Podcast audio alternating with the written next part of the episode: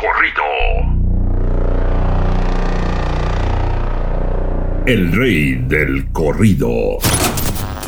Es que yo no canto. Yo ladro.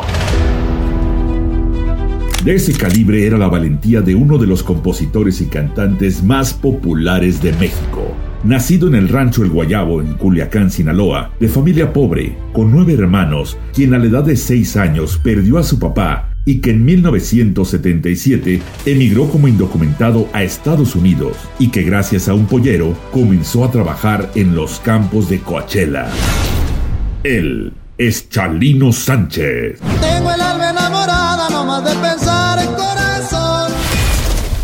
Rosalino Sánchez Félix tuvo carencias, mismas que con los años se invirtieron, ya que su talento lo catapultó al Olimpo de la música regional mexicana, a tal grado de que después de su muerte, sus discos se vendieron como pan caliente, y que hoy en día es un hitazo en plataformas digitales. Para muestra, está Spotify, donde su canción Nieves de Enero cuenta con más de 117 mil millones 353 mil vistas.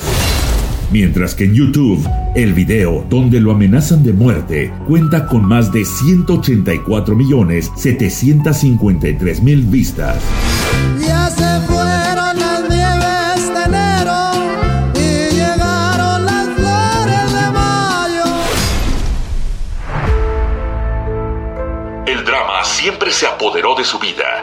Y es que todo comenzó con el abuso sexual que sufrió una de sus hermanas, acto que fue ajusticiado a balazos por el propio Chalino.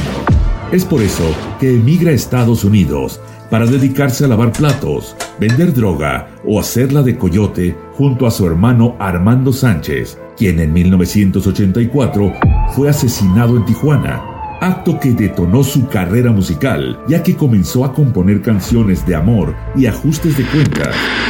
Ahí comenzó el legado, marcado de tragedia.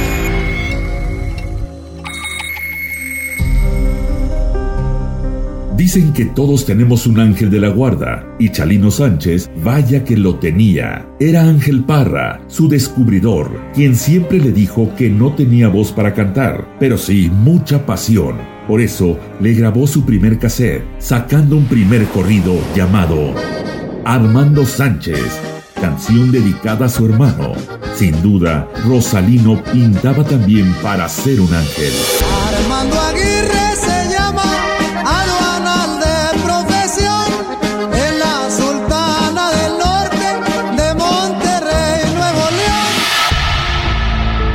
Ese sentimiento que le daba sus canciones hizo que en 1989 la gente México-estadounidense lo volteara a ver, conquistando California. A todo Sinaloa le canto por amor, este que porque soy trovador. ya que se presentaba en fiestas, bares, donde le pagaban con dinero, ropa, vehículos y hasta armas. Mismas que portaba en todo momento. La razón era simple, Chalino era un tipo bravo, que había vivido cosas duras, por lo tanto, siempre andaba preparado.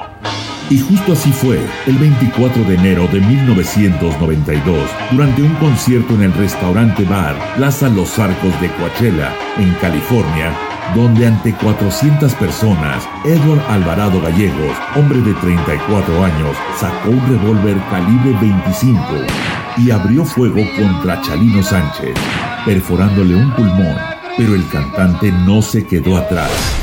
Desenfundó su pistola y disparó. Pero ese día, la suerte ni la puntería estaban de su lado. Cuenta la leyenda que a partir de ahí, la gloria le llegó por completo. El éxito y la gente estaban a sus pies. Tanto era ya conocido como el rey del corrido. Un rey que sabía disparar. Cantaba corridos de narcos, que había salido vivo de un tiroteo a quemarropa y que usaba alhajas de oro. Un rey con un reinado corto. Un rey con un reinado corto. que hace unos días pues eh, le sucediera por ahí una tragedia, ustedes saben, pero gracias a todos ustedes, él ha quedado para seguir cantando, él ha quedado para que lo sigan escuchando y lo sigan mirando por aquí en persona. con sus canciones, ya que le han dado un gran apoyo y eso se le agradece de parte de esta persona de por allá del estado de Sinaloa. En esta ocasión, en esta noche, viene por aquí a cantarnos. Yo no sé si tú me quieras, pero yo te puedo esperar. Y es que después de ese episodio, su fama se fue al cielo, porque su música llegaba más allá de la frontera. Pero una vez más, el destino le tenía una dura prueba. Cuando su éxito era brutal, se presentó en el Salón Bugambilias, en su Culiacán, Sinaloa, donde a mitad de su canción, Alma Enamorada, recibió una nota anónima. Sí, era una amenaza de muerte. Nervioso, pero valiente como siempre, siguió cantando, sin saber que esa noche, el festejo con su grupo tendría que esperar.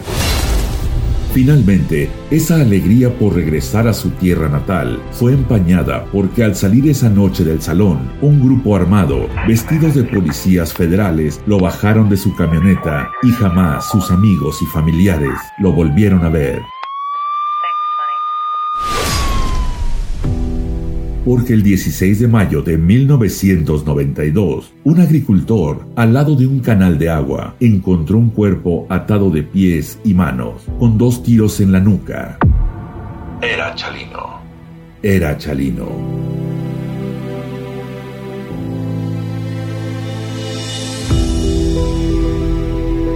En ese momento, la leyenda del cantante de 31 años que pulverizó las cifras de las listas musicales del género norteño comenzó. Porque tras su muerte se incrementaron las ganancias, sirviendo su música como base de gruperos que hoy en día lo recuerdan y más un rapero oriundo de Long Beach, California, Estados Unidos, que siempre le rinde honores. Su nombre es Calvin Condosa Brodu, mejor conocido en el mundo como Snoop Dogg.